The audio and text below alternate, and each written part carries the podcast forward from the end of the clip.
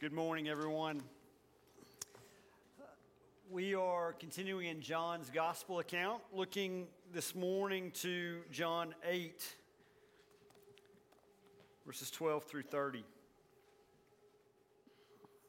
So I spent time in this passage this week. It, um, it took me back to, to my first time flying into Africa. It was May 2012, I was flying in by myself at night and was going to be picked up at the airport by team members whom I had never met.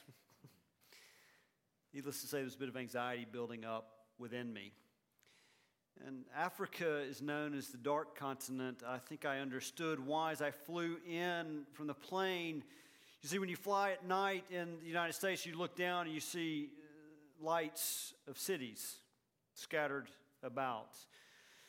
The thing that struck me flying in that night was the absence of light, the absence of electricity. There was this tangibly ominous feeling welling up within me due to the lack of light. Where do you experience the fear of the darkness? Is in the quietness of your bed at night? Is your fear of darkness a physical fear of darkness, or could it be a spiritual reality? Do you find yourself hiding in the shadows? Maybe afraid of the dark, but at times possibly even more afraid of the light. That night in, in Tebe, I had a mixture of emotions anxiety and yet excitement, awareness of the darkness around me, but anticipation of the light that morning would bring that would expose everything around me. It's physical illustration, but as is so often the case, the physical so aptly illustrates the spiritual and the truth in both, the physical and the spiritual, is that in the midst of the darkness, the light shines the brightest. That's what we see in this text today. As we prepare to go there, let me, let me pray, asking Lord's blessing on our time together. Lord, you've called me simply to be a vessel. So let me get out of the way. Would you speak to us? Through your word, by your spirit. Guide us as we are illumined by the light of the world. Do we pray in Christ's name. Amen. Dear friends, this is the inerrant and infallible word of God. Again, Jesus spoke to them, saying, I am the light of the world. Whoever follows me will not walk in darkness, but will have the light of life. So the Pharisees said to him, You are bearing witness about yourself. Your testimony is not true. Jesus answered, Even if I do bear witness about myself, my testimony is true, for I know where I came from and where I am going, but you do not know where I come from or where I am going. You judge according to the flesh. I judge no one. Yet, even if I do judge, my judgment is true. For it is not I alone who judge, but I and the Father who sent me. In your law, it is written that the testimony of two people is true.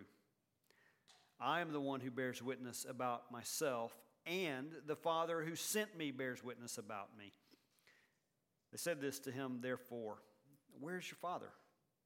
Jesus answered, You know neither me nor my Father. If you knew me, you would also know my, you would know my Father also. These words he spoke in the treasury as he taught in the temple, but no one arrested him because his hour had not yet come. So he said to them again, I am going away, and you will seek me, and you will die in your sin. Where I am going, you cannot come. So the Jews said, Will he kill himself? Since he says, Where I am going, you cannot come. He said to them, You are from below I am from above.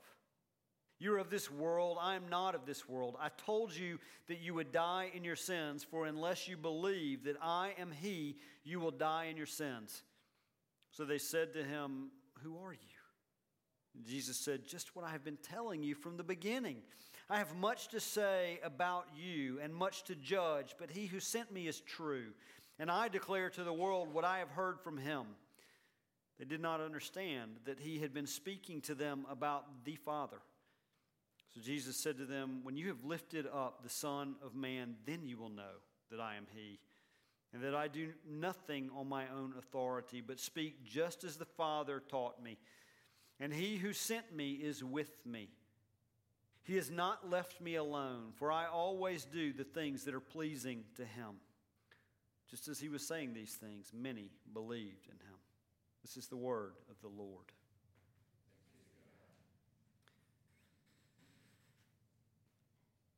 John 8 12. It's the second of the I am statements that are contained in John's gospel. These I am statements, they combine a, a powerful declaration of Jesus' deity, his identity, connected to a description of his mission. So, I am is the covenant name of God given by God in Exodus chapter 3. Yahweh in the, in the Hebrew. And here, seven times, Jesus clearly takes that name on himself, declaring, I am, and then combining with it a description of his mission here in John 8 12. I am the light of the world. Deity and mission. It's beautiful it's poetic. What does it mean for Jesus to be the light of the world? The fundamental uh, interpretive truth of Scripture is that the Bible interprets the Bible. The Bible explains the Bible. So when we're trying to understand what does Jesus mean when he says, I am the light of the world, we go to the Bible. And in John chapter 1, verses 4 through 5, as we began this journey through the gospel account, we saw that the Apostle John wrote of Jesus, in him was life, and the life was the light of men. The light had come into the world, and the darkness had not overcome it. Jesus came into the world as the light to shine in the darkness and to overtake the darkness. That's what light does. It overtakes the darkness. It does so by, by illumining all is in its presence. Jesus serves as the light of the world, the light illumining our own need. He illumines our need by exposing the reality of our sin. We need that because we can't see in the dark. I know it's hard for you to, uh, to grasp this, but I don't have a really good fashion sense. Uh, it's a, a, dangerous thing, therefore, for me to get dressed, probably in the light, but especially in the dark. And oftentimes I start out with uh, my mornings with an early Bible study or an early meeting, and, and, and I'm trying to get dressed in, in the dark, and invariably I show up with mismatched socks, the wrong belt, a crazy shirt, all kinds of fashion faux pas.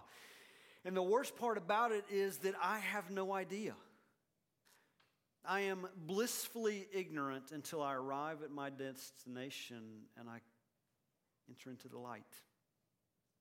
And that light shows me at times just how foolish I look. but isn't it true of all of us?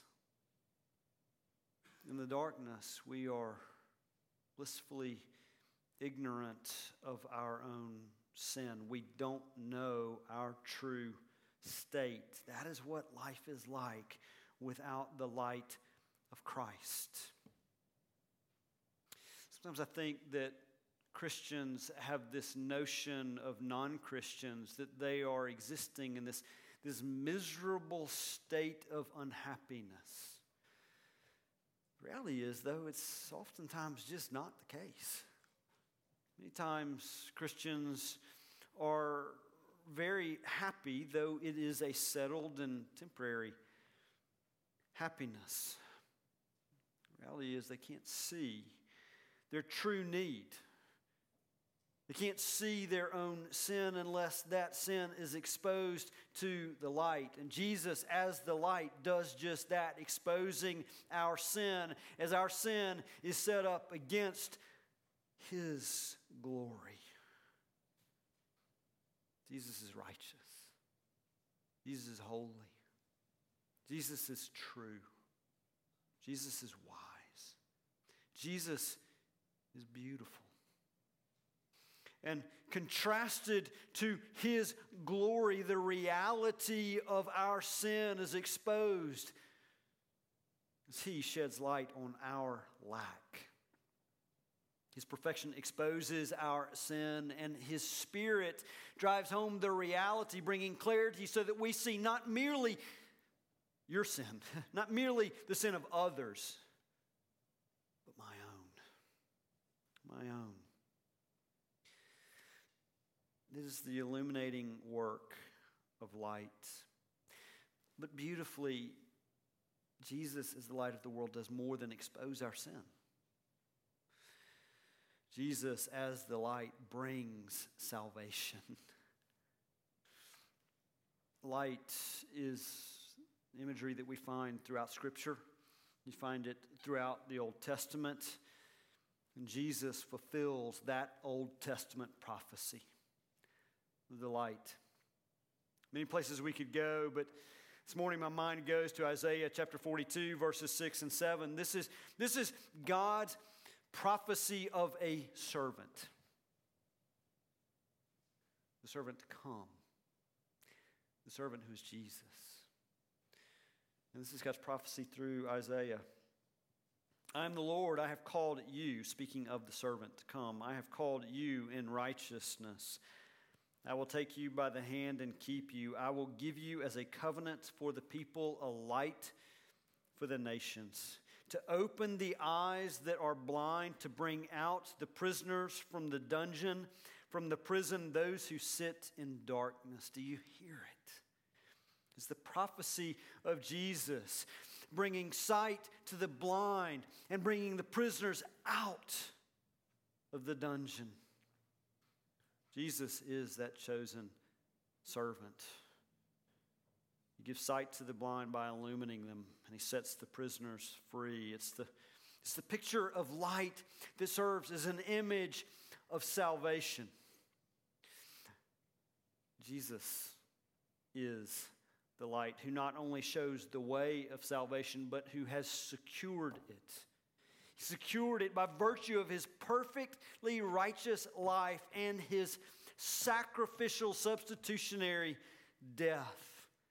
And in securing this salvation, he did so for Jew and Gentile, for rich, for poor, for single, for married, for educated, for non educated. He did it for all, all kinds, because that's what the light does.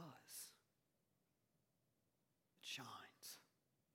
It's the meaning of Jesus' words when he says, I am the light of the world. All who follow him, all who turn to him in faith, will have life in his name. So the light wins. Period. The darkness has not overcome it. But the Pharisees tried. They attempted to challenge this testimony. The Pharisees heard the testimony. They heard Jesus' powerful statement, but they couldn't receive it. So they tried to throw it out. Problem was they, they couldn't attack its content. The content of Jesus' words was irrefutable. They couldn't argue the content, so they tried to pick it out on a technicality. In other words, they're, they're saying, Jesus, who do you think you are? You can't say that about yourself. You need other witnesses to testify to who you are. That won't fly in court. Deuteronomy 19:15 said that a single witness was insufficient in a court of law To testify against someone, you needed at least two or three witnesses. Pharisees are trying to throw out Jesus' testimony on a technicality, and so Jesus refutes them powerfully with two arguments in this text. The first argument is that he is the authoritative one. I understand that the requirement in Deuteronomy for two to three witnesses is meant to protect the accused. It's meant to level the playing field of authority because there can be a tendency, a temptation for authority to be abused in this context of accusation. And to protect the accused, there was the requirement to guard against the abuse of authority, but Jesus is the supreme authority. He knows who he is. He knows where he came from and he knows where he is going because he is the God man. His word needs no validating corroboration. Jesus is the very source of truth, the very source of authority. Almost as an aside, but a very important aside at that, there are implications for this argument for the way we are to understand the Word of God. There are those who feel the need to sort of prove the Word, to to look to some outside corroborating evidence so that they'll trust what is said here. Some, some sort of additional outside secular document, maybe some account from the historical record that, that comes alongside of the word. And, and if that corroborates it, then they'll believe it. Understand this. Ironically, Many of those do exist, but the Word of God is authoritative because it is the Word of God. And God is authoritative, and He speaks truth. He is the source of truth, the source of authority. Charles Spurgeon was once asked to defend the Bible, and he responded incredulously Defend the Bible? I'd sooner defend a lion. You don't defend the Bible, you simply open its cage and let it roar. Jesus is the lion of Judah. He needs no defense. And he is roaring truth in this word as the light of the world. But there's a second powerful defense in Jesus' words here. Not only is Jesus the self sufficient, authoritative one, but his testimony is not merely his own. He points to the Father who sent him, who also bears witness to him. Verse 18 talks about this, but as Jesus unpacks what he means by the Father sending him, he speaks in, in, in the language of union. Jesus speaks of his union with the Father, and he speaks of, uh, on, on one hand, a union of being. It's, it's evident in, in, in the I am statement. Jesus is claiming deity. He is united to the Father, has been for all eternity. It's a union of being, but more than merely a union of being, Jesus is claiming a union of purpose. The Father who sent him is true. And Jesus declares that word, the word that he has heard from the Father. And the mission that the Father has sent him to accomplish is a mission that Jesus joyfully submits to. In this union, Jesus finds purpose in his joyful submission to the purpose and the will of the Father. This is Jesus' testimony. It's a testimony to the Pharisees and to us. And in that testimony, there is admonition. Verse 15, Jesus says he judges no one, and yet his presence brings judgment. Jesus' presence brings judgment on those who would reject his word. His presence brings judgment on those who would reject the life that he offers. So the admonition is this listen. Listen to his testimony and walk in it. So, what does it mean? to walk in the light? I'll offer a few thoughts. First, to walk in light is not merely to read the Bible, but to allow the Word of God to shape your life. This is the Word of Christ. It is about Jesus, it points to Jesus. And so we are to understand the Word, all of it, through the lens of Jesus. I've shared with y'all before that probably over the last year and a half, I've come to depend on readers. Age is setting in, much as I like to resist it. And particularly when I'm reading my, my uh, devotional time in the morning, I, I, I use my study Bible, and there's some really small fonts there. And so I need the readers. My much younger wife uh, resists the readers, um, but she sits in, her, in the other room with her study Bible, not using glasses, but she takes her phone with the flashlight on the phone. And, and with that flashlight, she's, she's reading with the light, illuminating the Word.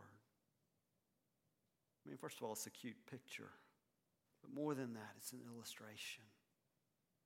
To read this Word in the light, through the lens of the light of the world. Jesus is the flashlight on this Word. We cannot read it, we cannot understand it, we cannot receive it unless we understand that every bit of this word points to Jesus Christ, our Savior.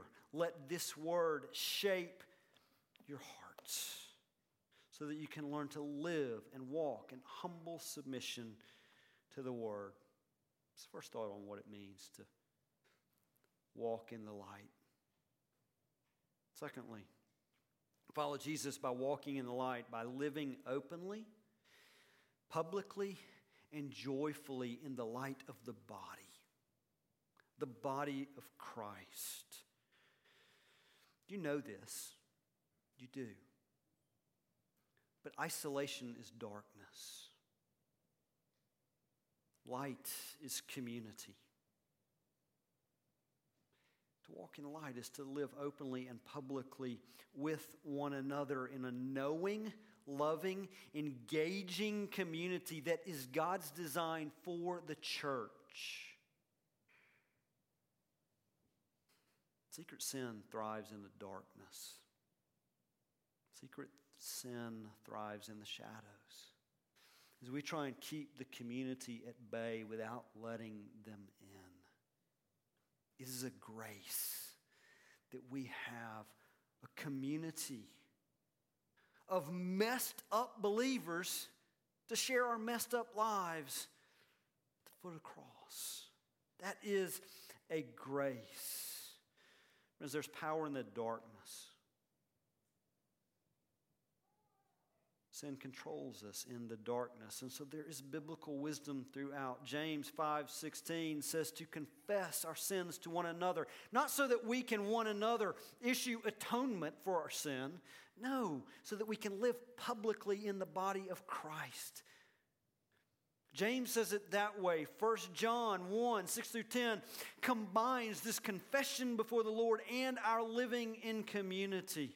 It says to walk in the light is to confess our sins before the Lord and to have fellowship with one another. And in so doing, receive the cleansing, forgiveness that is offered to us in the gospel of Jesus Christ.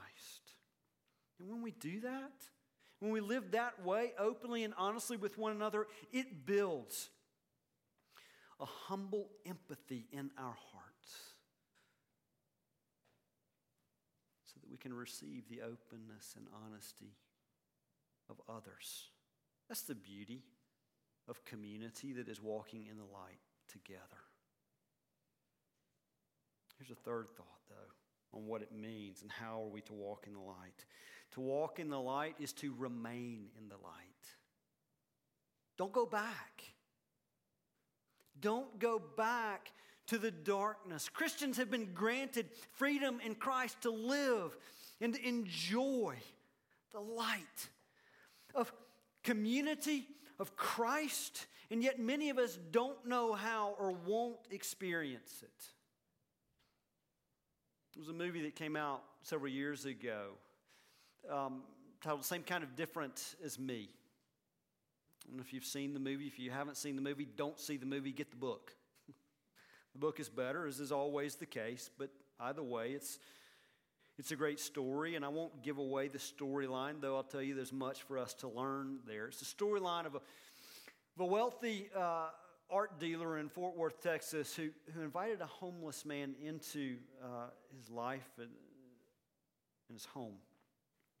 There's a particular scene that is, is striking in this, in this context. Ironically, the, the art dealer is the one who's actually coming to the light in this story. But the scene illustrates the point I'm trying to make here.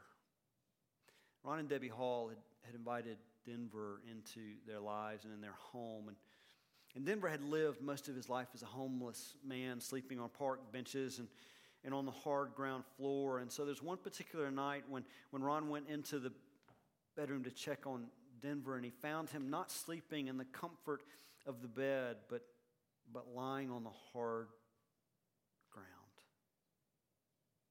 He'd been given access to all that was the family's.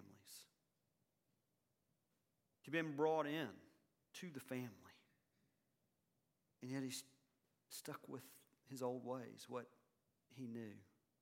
Again, it's a physical illustration but it points to a deeper spiritual truth. You and I in Christ have been adopted into the family of God, made full heirs, children with access to the Father before the throne of grace. And yet, for so many of us, we go back to the darkness. We live in the shadows, caught by the shame, the fear by the hiding, we remain. Friends, don't go back. Life in the light is life as you are intended to live. Walk in it. But ultimately, we walk in the light by reorienting our worldly definition of glory and embracing the true glory of Christ Jesus, a glory that is made manifest most supremely on the cross. Jesus in verse 21 tells the disciples or the Pharisees, I'm going away, and where I'm going, you cannot come. It's telling them that the light will go away. But that light that goes away will not dim. What's he saying? He says, I'll go away. Is he, I'm done with this. I'm done with these questions. I'm done with these challenges. I'm taking my light and I'm going home. The Pharisees wanted to know too. And they started asking, what does he mean when he says he's going away? Is he going to kill himself? No. Jesus was not going to kill himself, he was going to give himself. The light of the world is going away, but the light will not dim. In fact, it will shine brighter than ever. Verse 28 tells us when it will shine brighter than ever when the Son of Man is lifted up. Verse 28 explains what Jesus means when he says, I will go away. When the Son of Man is lifted up, is when the Son of Man is lifted up on the cross. They can't go there in their unbelief.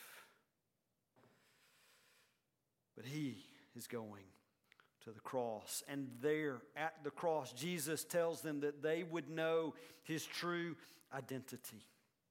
It's confusing for us. We, we wrestle with that on multiple fronts because many of them did not get his identity. And we also want to know how did an instrument of death, a brutal instrument of death, become the pinnacle of light? It did so because this wasn't a common criminal dying a death that he deserved. This was God the Son who went to the cross willingly, lovingly, to die the death that you and I deserved. And in this description of going to the cross. In these verses, there is a powerful, almost hidden statement. In verse 24, Jesus says, You will die in your sins unless you believe that I am He.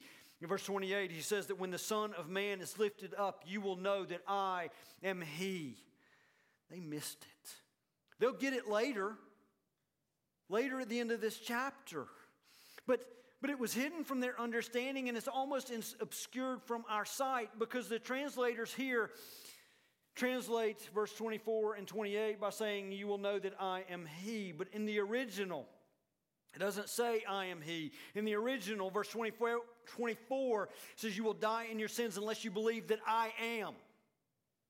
In verse 28, it says, When the Son of Man lifted up, you'll know that I am. Period. Stop. Jesus is declaring his deity to all who would listen and is showing that his deity, his glory, would shine the brightest from the cross. Do you see it? Do you see it? For some, this light that he brings is a partial light. For some, the, the partial illumination comes in the form of I can see the other person's sin so clearly. For others, the partial illumination of the light is I see my own sin. But I'm stuck there. I don't know what to do with it or where to take it. The rest of the picture is less clear. Thursday morning, I, I got out of, I walked out of the house. I, I went to my car to get in the car and come here to my office and write this sermon. It was not one of those leave in the dark mornings. It was daylight, and so as I came out of the house on Thursday morning, I could see where my car was. But if you remember Thursday morning, there was a deep, dense fog that covered everything. I could see where I was. I could see my car, but as I backed out of the driveway and came down the street, it was hard to see my destination. My path was blocked. Some of us are living in the fog. Our sin has been illumined, but we cannot see the destination. We do not know what to do with that sin. And if that is you this morning, if you are caught in the fog of recognizing your sin, but, but stuck with it, hear the word of God. The light shines brightest from the cross. It is the place of Jesus' greatest glory. It is the place where Jesus and his mission is most known because at the cross, the sin that is illumined is the sin that is cleansed. Not all saw and understood Jesus' identity from the cross. Not all knew that Jesus was the Son of Man, the Son of God, but those who do those who come to recognize Jesus as the Son of God do so because of the light that they see from the cross. So, for those stuck in the fog of partial illumination, Jesus does offer the warning you will die in your sins. But embedded in that warning is an invitation you don't have to. You do not have to die in your sins. Believe on the Lord Jesus, and you will be saved. Believe on him and walk in his light. Enjoy his bride and do not turn back to the darkness because in the light there's life and life abundant. Lord Jesus, your, your words are powerful, your words are true, your words are convicting, your words are inviting. And I pray that all who hear your words this day would heed the invitation to come and walk in your light. May it be so as your Spirit works powerfully among us. Do so, we pray, for the glory of Christ and for our good. In His name we pray.